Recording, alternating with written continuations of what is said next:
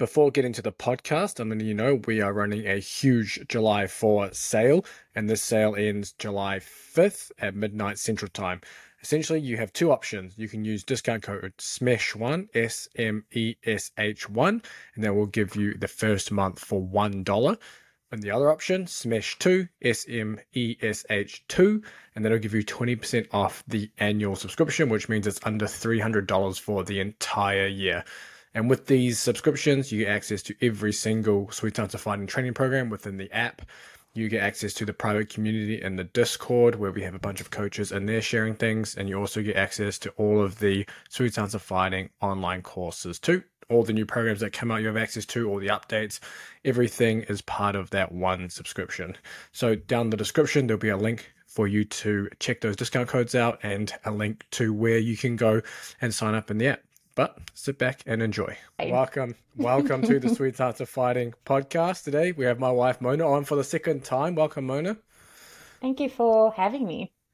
No, thank you for coming on. And obviously, if people haven't watched the first episode Mona was on, I think it was episode number three or four, or maybe even five. So it was way back, and we talked all about mental skills. Mona is, I guess, an expert within the space of sports psychology, mental skills, um, developing, I guess you could say, mental fitness. Uh, she's also a six times karate world champion, among other sports, CrossFit Games athlete, all sorts of stuff going on there. But so she's got a lot of experience competing at a high level in the space and has helped a lot of other athletes and I guess general population as well kind of work on their mental game, whether it's for high level sport or even just club level sport, um, to be able to perform. So Today we're going to dive into the topic. I think they're probably most the most common, I guess you could say, mental. I want to call it a problem, maybe an issue that people face as a combat athlete, and that is imposter syndrome or self doubt. Um, and that might come about through you're going to compete. You may be competing at a high level. Maybe you just leveled up a belt uh, rank, jiu-jitsu, whatever it is, and now you're going to compete at a higher level there. Or maybe you're fighting your first pro uh, MMA, boxing fight, whatever it is, and you're taking that step up, and you're having self doubt or imposter syndrome with this. So, Mona, do you want to maybe start by defining, okay, imposter syndrome, what is it, and you know, what what is I guess what is the cause of having something like this? Now, the basically the basic definition of having imposter syndrome is a psychological pattern of having constant self-doubt.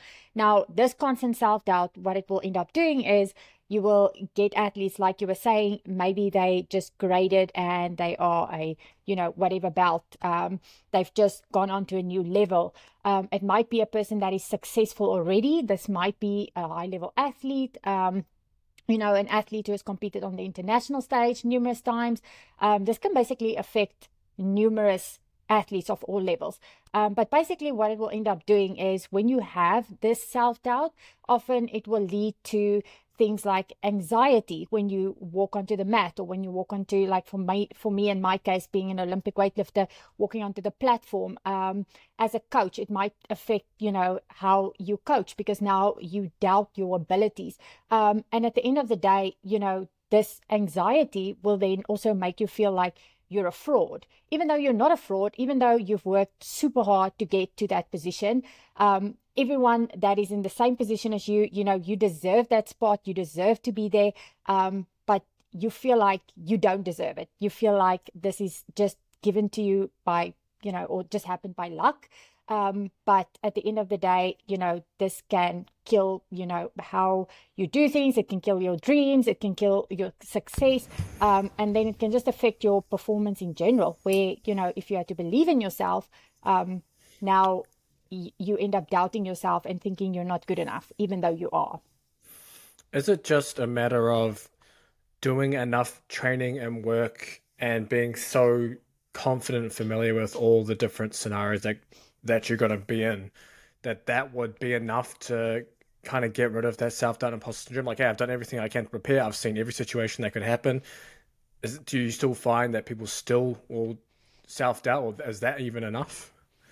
Um, if you are a confident athlete, um, you know, then that's an amazing thing. If you can, you know, walk onto that mat, um, if you're doing martial arts and you believe in your abilities and you know that you've done the training, um, that is a good start to basically, if you had doubts, it will kill those self doubts.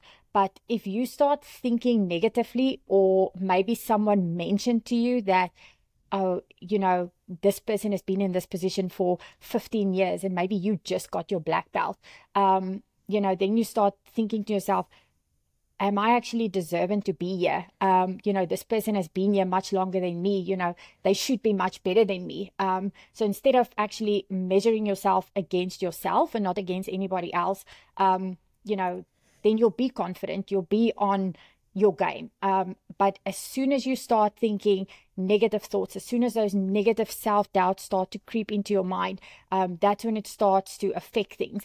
And at the end of the day, with imposter syndrome, um, anyone anyone will have imposter syndrome every now and again in their life. Um, may you be a top level athlete, a business person, a coach.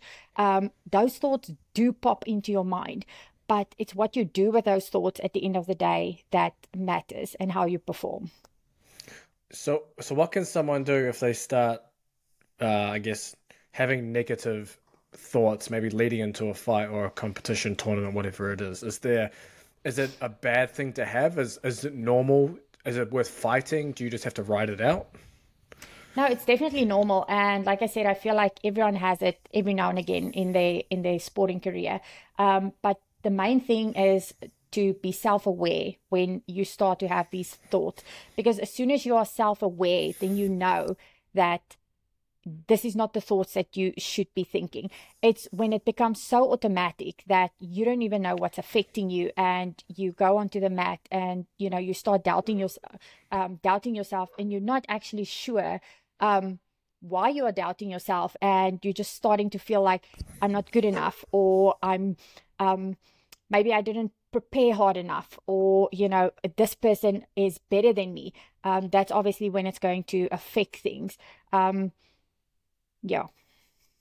Yeah. Is there is there something that you typically have someone do if they're having a lot of negative thoughts, maybe leading to a competition? Is there something that someone can do to combat this?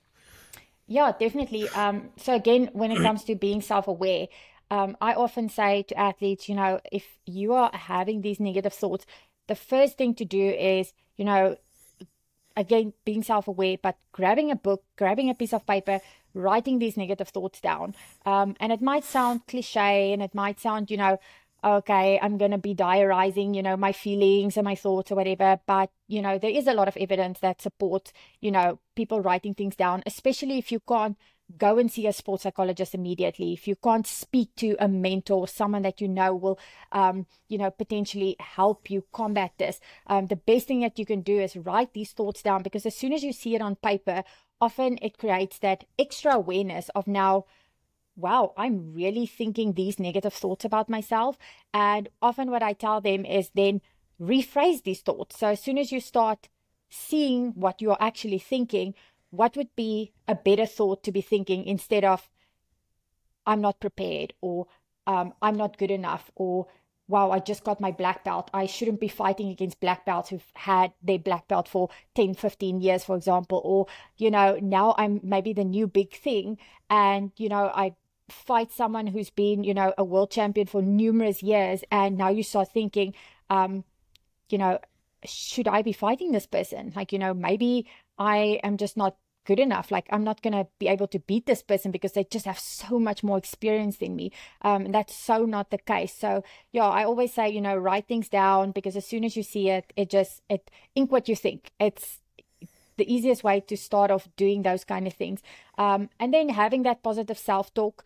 Um, you know, and then start practicing those thoughts in training because often what ends up happening is, you know, if you start having these thoughts in competition, um, and you don't have the mental tools to combat it, then you're not going to be able to combat it immediately because you don't necessarily know what to do. But if you start implementing these mental skills tools in your training, then you know you can take this skill set to competitions.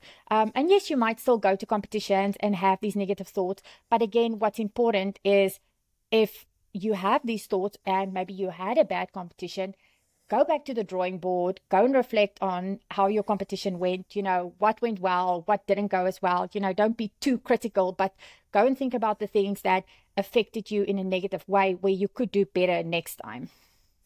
What are some examples of rephrasing those negative uh, thoughts into those positive ones? Um, okay, so if again using the you know the thought of I'm not deserving of being here, being saying to yourself, I worked my butt off to get here. Um, and you can make it as hectic as you want, as powerful as you want. You know, actually, the more powerful you can make it so that you can believe it, the better it will be at the end of the day. You know, even if it's like, if yeah, you know, I I did this, I got myself here. Um, you know, um, I'm just as good as this person, if not better. You know, I'm. Uh, let me think of other ones. Um, maybe if you start thinking thoughts of you know, now all these people are looking at me. Maybe rephrasing it to, these people are looking at me because I'm a champion. I'm really great. So that's why these people are, yeah, cheering for me. Nice. I think it's interesting as well. Like different personality types might find this easy and some might struggle. So, like, for example, like if we look just from the outside in, if you look at someone like Conor McGregor, right? Very out there, I guess you could say extroverted personality with that, wears that on his sleeve all the time. That's kind of like his persona. That's, I guess you could say that is built into his personality there. But what about someone who's maybe a little more passive? Like these thoughts might seem to them like they're being too cocky or too arrogant. Is there is there a middle ground here? Is there a way that someone who is maybe a little more passive and doesn't quite like that that they can still use these tools, or is there a way they can go about it? I like how you mentioned Conor McGregor because even watching his documentary the other day made me see how he is a different person, for example, when he's at home and when he's with his family and in general life. But then when he walks into the ring, he's a totally different person. Or when he prepares for his fight, he's a totally different person. He's got this persona where he takes no bullshit. He just, you know, he's um he believes in himself. Um some people might say he's arrogant. Um, but you know, at the end of the day, that's what made him him.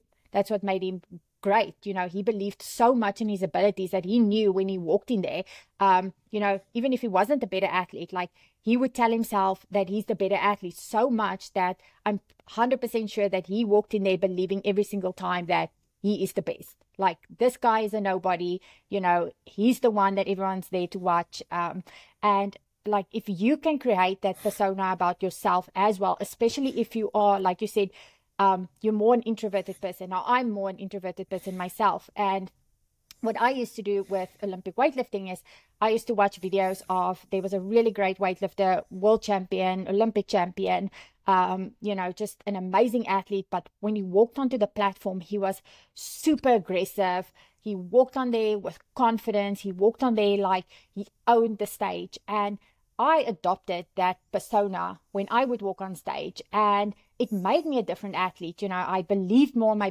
abilities. I believed I was, you know, like the female Ilya Ilyin. Um, and I, I would literally, even before I would go onto the platform at competitions, I would be watching some of his YouTube videos to get, you know, that persona like in me and, you know, get myself psyched up. So again, I had to do this over and over. I had to practice this in training. I had to, you know, start to believe that, you know, this is me. I am this confident athlete. Um, and the same thing, you know, with people um, in the martial arts world. Like as soon as you develop a persona, it could be a persona of um, maybe a person that you admire. It could be a persona that you just totally reinvented yourself. Someone that maybe maybe you're a soft person, you're not really aggressive, but now when you walk onto that mat, you automatically turn into like a dragon or you know like a tiger or something that you know something that's just gonna like make you a whole lot different to what you are normally but in a positive way that's going to make you perform better. Um, and that's also a really great way of dealing with imposter syndrome. Um, you've got this other persona because now you believe when I'm this person or thing, you automatically just have more confidence and you go out there and you just just do it because at the end of the day with imposter syndrome when you start doubting yourself you end up pulling back you end up not taking the risks you end up feeling like, you know, maybe it's better if I just not do it. Maybe it's better if I, you know, don't give my 100% best. And you keep so much back of yourself that you end up not performing um, to your best ability. I like that that persona one. I don't you don't really hear anyone talking about creating a persona for competition. I don't know. I don't know why. It's it's really interesting, especially for as you mentioned for maybe the more passive or introverted people, where you don't want to have like your personality. You don't want to be seen like that. You don't want to be seen as the arrogant, cocky one, or whatever it is, um, and kind of show that confidence. But if you have a persona, that person's not you. Exactly. So you can so you can be aggressive, be whatever it is, but then once you're finished with your tournament fight, whatever it is, you're back to whoever you are. Yes. And you can kind of have that separation so you can kind of channel, I guess, some of the traits that you want and need to be able to perform well in a fight. But how can how can someone go about developing their own persona? I'm, I'm assuming you can't just go one day and be like, okay, I'm now going to be this person, and then every time you go onto the Uh, go into training or into a fight or a competition, that it's just going to be, you know, working. I'm assuming it's something that you have to somehow train into. Yeah, definitely. It, it takes time.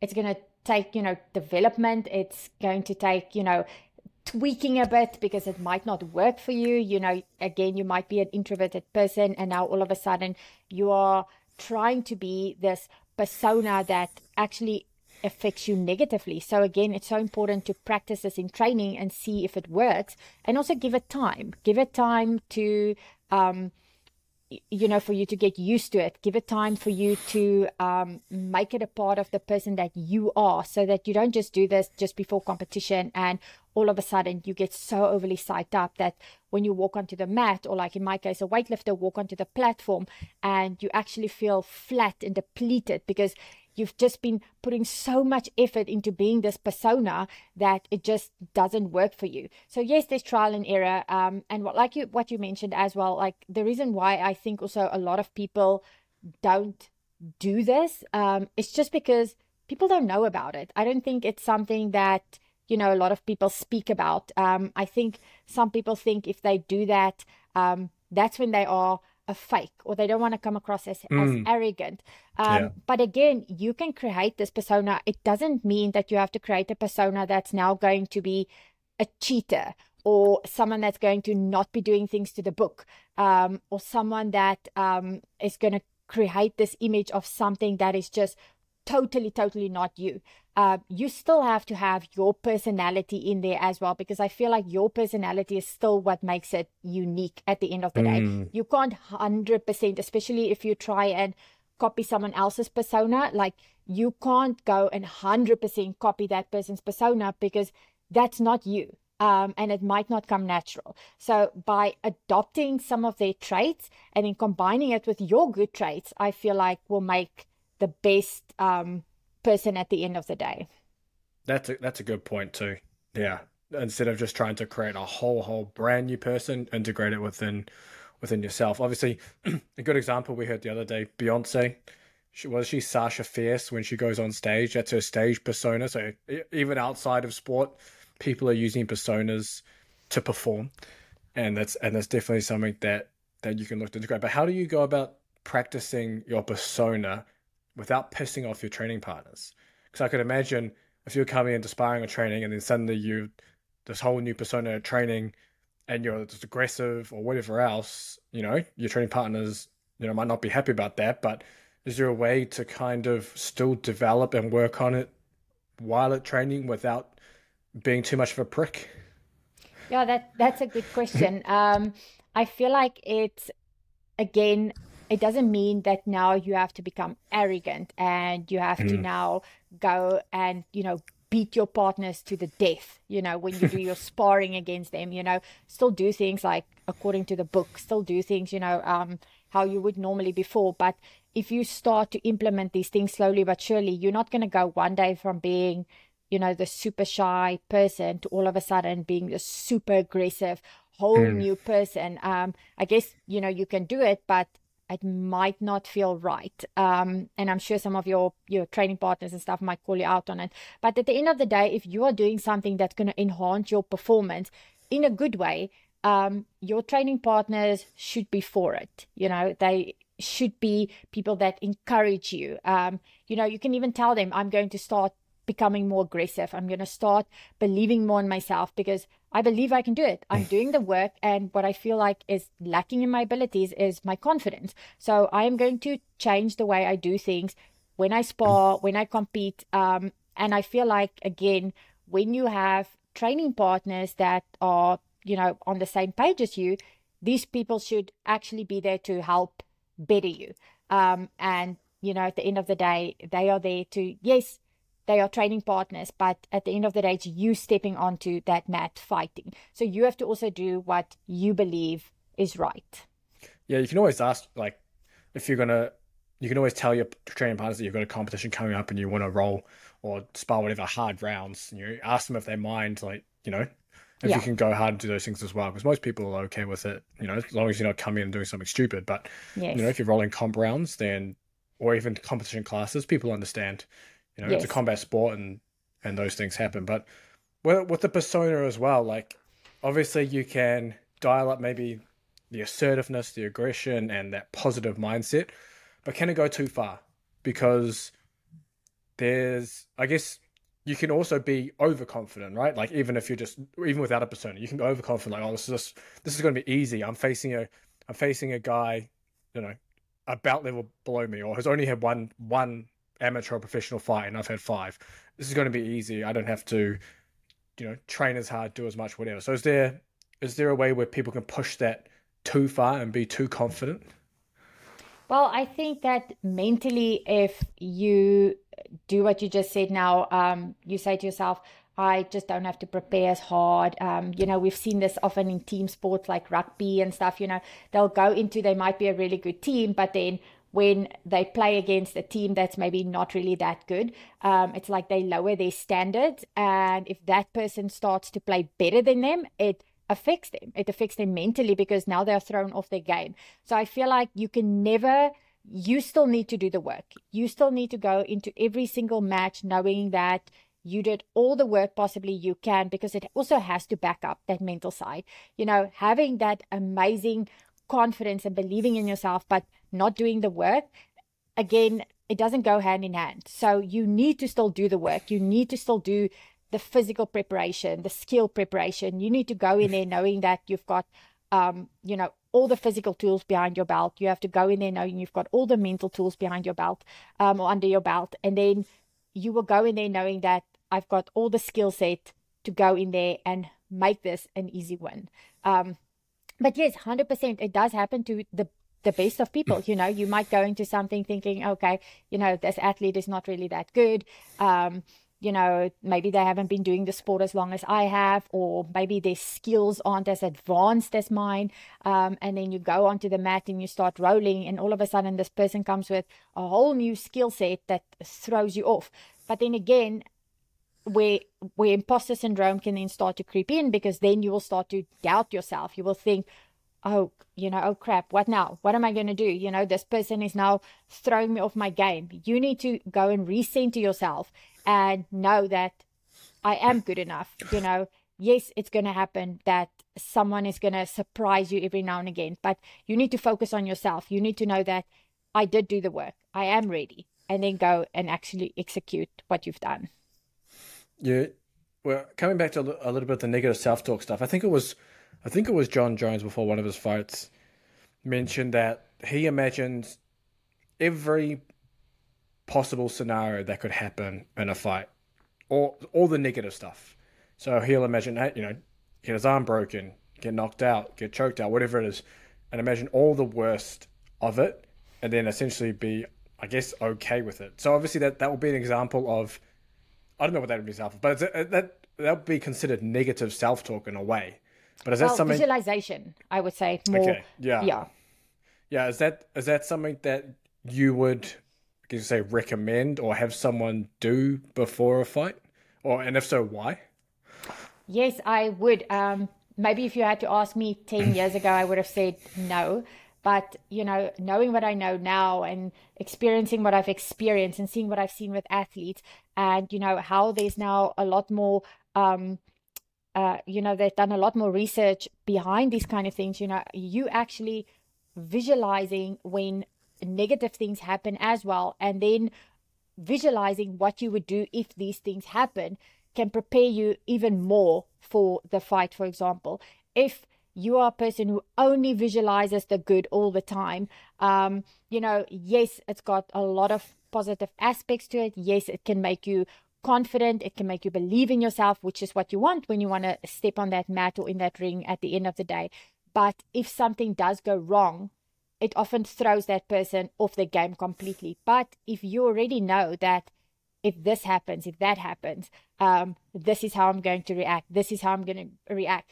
Then you you almost go into that fight super prepared, knowing that you are ready for anything and everything that gets thrown your way. So I definitely believe it's important to do that as well. But then you also need to make sure that again you do visualize when things go right. You do need to visualize, you know, you being successful. You do need to visualize, you know, the belt being handed to you, you know, when you win that fight. Um, or you performing a skill that you've never done before. Maybe you just started it in training. You need to visualize that skill over and over in your mind because then when you actually do it again, it will feel like you've done it a million times. Yeah, but I guess the, the question following along that as well is with the I guess that visualization of visualizing the negative things. How do you how would you recommend going about it without getting fixated on that? Because I can imagine someone visualizing some of these negative things that could happen in a fight, but then getting fixated and get stuck in a cycle of just thinking the negative negative stuff. So is there maybe a timeline where you would like, okay, maybe it's four weeks out or something, you maybe going to look at that and kind of only positive stuff, or how how would you go go about doing that?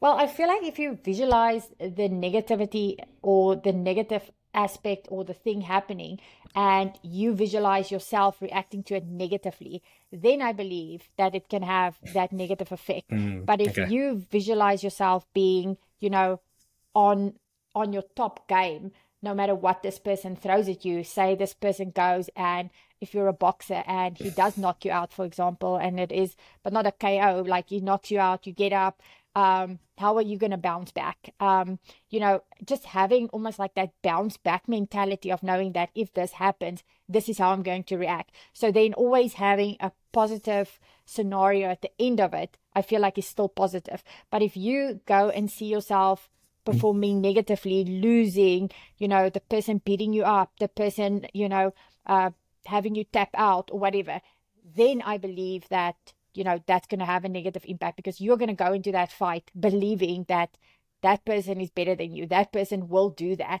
Um, and i feel like you just go in there not believing in your abilities at all. Uh, along that along that lines obviously visualizing all the negative things like for example being tapped out or knocked out there's no i, I guess positive side of it to um, reinforce that. So obviously, for example, that Jon Jones example, he visualized all those things happening, and then I guess I guess the outcome of that, if you're going to do that, is you're okay with it, and then kind of leave it. Would would that be kind of the the way you would go? Um, I would say, for example, if a person gets you, like, I don't know the jiu-jitsu terms, but if someone gets you in a choke position or something, or in a leg lock because of things that you've said before, you know, I would imagine myself or visualize how I would get out of it. Um, I won't visualize myself losing, but if I had to lose, I would definitely, you know, I feel like in any competitive athlete's mind and how, you know, how they feel and how they react, no one will be happy about a loss. And no one will walk off immediately feeling like i'm okay with this loss.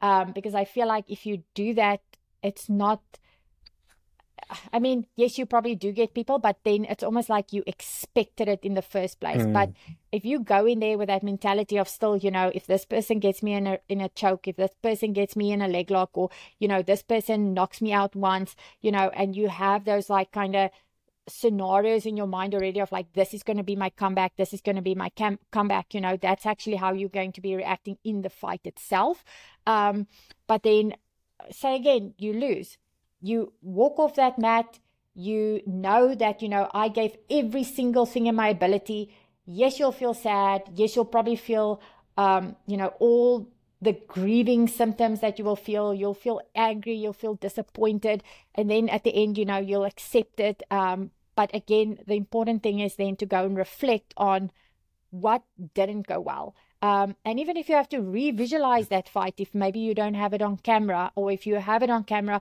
go and review it. Look at things that you could could have changed. But then again, a good athlete will also look at these things, know what they need to change, but then also know when they need to leave things behind in the past. Um, you know, you can go and review things that you need to work on, but you can't fixate on that loss. You can't now think this loss has now defined me as a person because it hasn't. It's a loss, and often it sticks with you as the athlete longer than what it sticks with other people. And you might think people now perceives me as a loser, or people might perceive me as you know, I'm not good enough, or I'm this person, you know, that tapped out, or I'm whatever.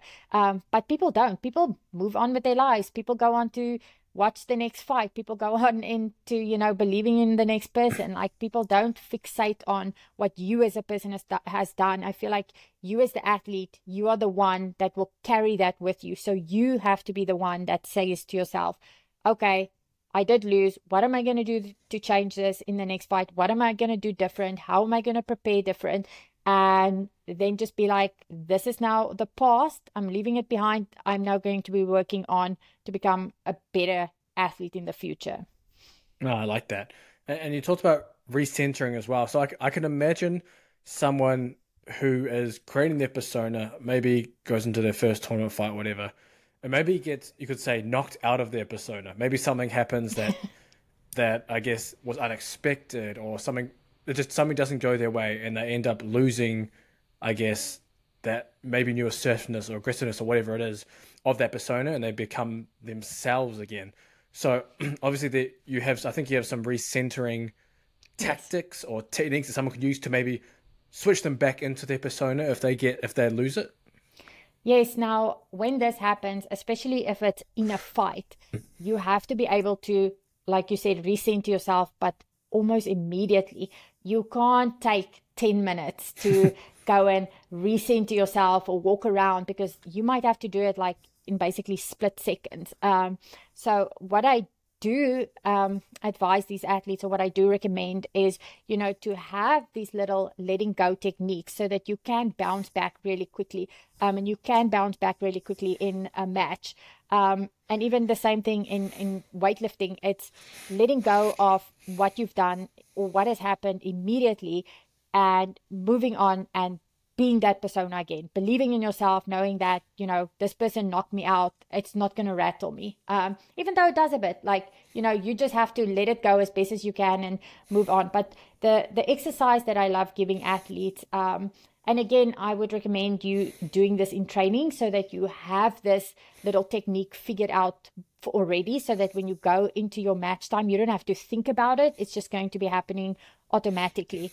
Um, now, what I always suggest is, you know, you can have a little cue word, um, a little phrase that you say to yourself. It could be, you know, let go, um, you know, uh, confident, whatever it is. It could be like, I'm an animal or whatever's going to get you to refocus. So I always say, have a little phrase, have a little word, then have a little um, actionable thing that you can do. So it could be if you've got mitts on, say you're a boxer, um, it could be you just rubbing your mitts, it could be rubbing your pants, um, maybe your um, let's think maybe you click your fingers. It could be whatever works for you. So have that little uh, physical gesture. And then immediately after that you know take a deep breath once or twice and then let go. Um, you know very short very powerful um, you know, again, practices and training, and then this is your little let go technique that you can do in order to just immediately come back to reality and really like, okay, this is me. I'm still in the game. It's I'm not lost, or I'm I haven't lost this fight yet. Um, I'm gonna go out there and do my best, and I can. I, and I can ima- yeah. I can imagine it takes a while to really have this instilled as a natural reaction or habit. How long would someone realistically need to be doing this in training for it to really translate into a competitive fight? Well, if you think about it, it takes as long as what you are going to train, be training your physical skills. It's not something mm. that's going to happen overnight. It's not something that you're going to master in a week. Um, you know, you need to train this for weeks and weeks and months and months and have the same little let go technique. Like I said, it must be true to you. It must be the thing that you know without a doubt, like if someone wakes you up in the middle of the night and something happens and you need to do your little let go technique, you must be able to do this without, without even thinking. So, however long it takes you to do something automatically and not think about it, that's how long it's going to take. So, for some people, it might be a week. For some people, it might be a month. For some people, it might be six months. It depends how much you train it in your actual training sessions.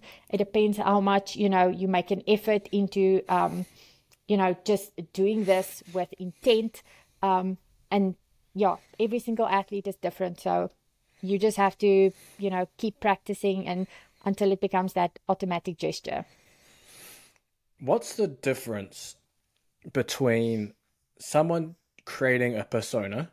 So they have their persona, so they are more aggressive, assertive during their fights or tournaments, versus someone who's trying to use past traumas, I guess, to psych themselves up in a fight. So one example was recently was Anthony Smith in the UFC, and uh, he had someone break into his house with his wife and kids at home. Uh, I don't know how many months before that fight, but not not too long ago. And he was talking in the fight to his opponent, saying that he came after his family. You came after my family, almost to try to psych himself up in that fight, which was interesting to see. Now, obviously, that's it's almost a way of trying to incite that assertiveness and aggression, but it's not a persona. It almost seems like that would be more negative than positive. What's your take on that? Um, I feel like it depends on the athlete. Um, you know, if you envision negative things all the time, um, and it depends what kind of negative things. I mean, if you go into a fight and you're a fighter and you imagine that you know, this person is the person that's broken into your house. Um, and that gets you so psyched up and into the zone. You know, I feel like that's okay to have. But I feel like if you only have negativity always being the driving force of you becoming, you know, a, be- a, a better fighter or someone that's going to get you into the zone, um, you know, again, that's just more of a personal opinion. I feel like it can, can become toxic um, because you mm. don't have anything positive that's driving you to become a better athlete? Or what happens if, you know, say that thing does happen and say, you know, um, or, or you start thinking positively. Um, you go into a fight and you're like, man, I just feel really good today. Um, is that going to throw you off your game? Um, I feel like you can't just have one little thing that's going to be the driving force of you being a mm. good athlete. Um, but again, I feel like as well, if if it's something that works for you and it's something that you know is going to make you be the best athlete that you can be, um, and when you walk into that ring, you see yourself as a protector. You see yourself as you know wanting to make sure that you are going to make sure that your family is safe, um, and that gets you into your zone. Then that's going to be the thing that you know drives you to become a better athlete. Yeah, I, li- I like that. Yeah, I, I guess it is very individual. With some some athletes thriving on, I guess, more negative thoughts to get them going, and then some more more positive thoughts to get them going. And it's just, I guess, maybe a trial and error for most people to to figure out. And if someone's going to play with this stuff, or I guess try and implement more of these mental things within their, uh, I guess, competitive sport. When when should they start doing that? Is that um, obviously, we mentioned through training, but obviously through sparring as well. Then that's where they should kind of uh, trial everything. Yes, definitely. You should be starting your mental training. Um, you know, if you are months out of a fight, you should be starting your training. Um, your mental training and your physical training should be one. Um, because at the end of the day, like I said, you want to make it automatic. You don't want to come the week before competition and be like, okay, I'm going to start visualizing. I'm going to start self talk. And you start to do all these things. And by the time it comes to you um, getting ready for fight day, it could become so mentally draining that by the time you walk onto the mat, you are just overwhelmed with not knowing which is the thing that you're going to use. Um, you know, are you going to be using self talk? Are you going to be visualizing? Are you going to be doing breathing techniques? And you might want to do all of these things and you don't really know which is the one that works for you. So, again, I always say, you know, find something that works for you, even if it's just one or two mental skills, even if it's you having a few affirmations, um, or you, you know the way you speak to yourself. If you're an athlete that does maybe get a bit nervous when you do step onto the mat you know it might be breathing techniques that you do um, you know practice these things in training so that you know by the time fight day comes this is all the way the same way as your skills are automatic. You want to make sure those mental skills are automatic.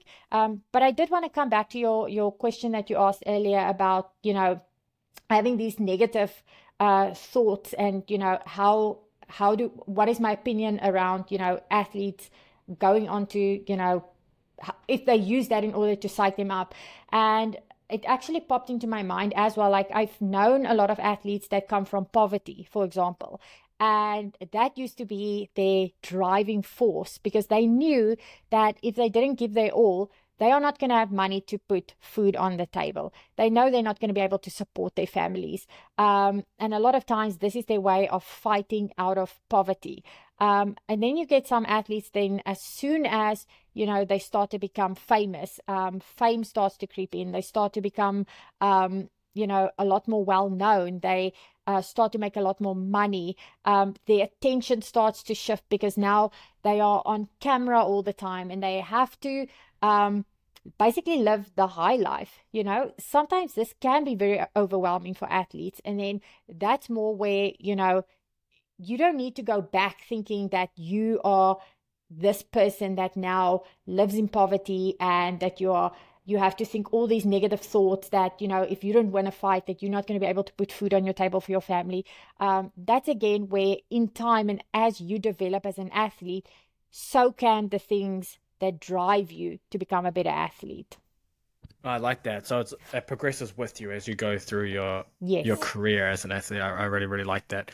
And and around um some of actually forgot what I was going to say. I'm I've got Mia here distracting me, feeding feeding her bottle around this. But if someone's listening to this and they've got maybe that's they have a little bit of imposter syndrome or self doubt or something like that. What are the first I guess few or three three actionable steps someone could take after this listening to this podcast to start implementing, I guess, these mental skills to be able to, you know, get rid of that self doubt and that imposter syndrome and start to perform at their potential?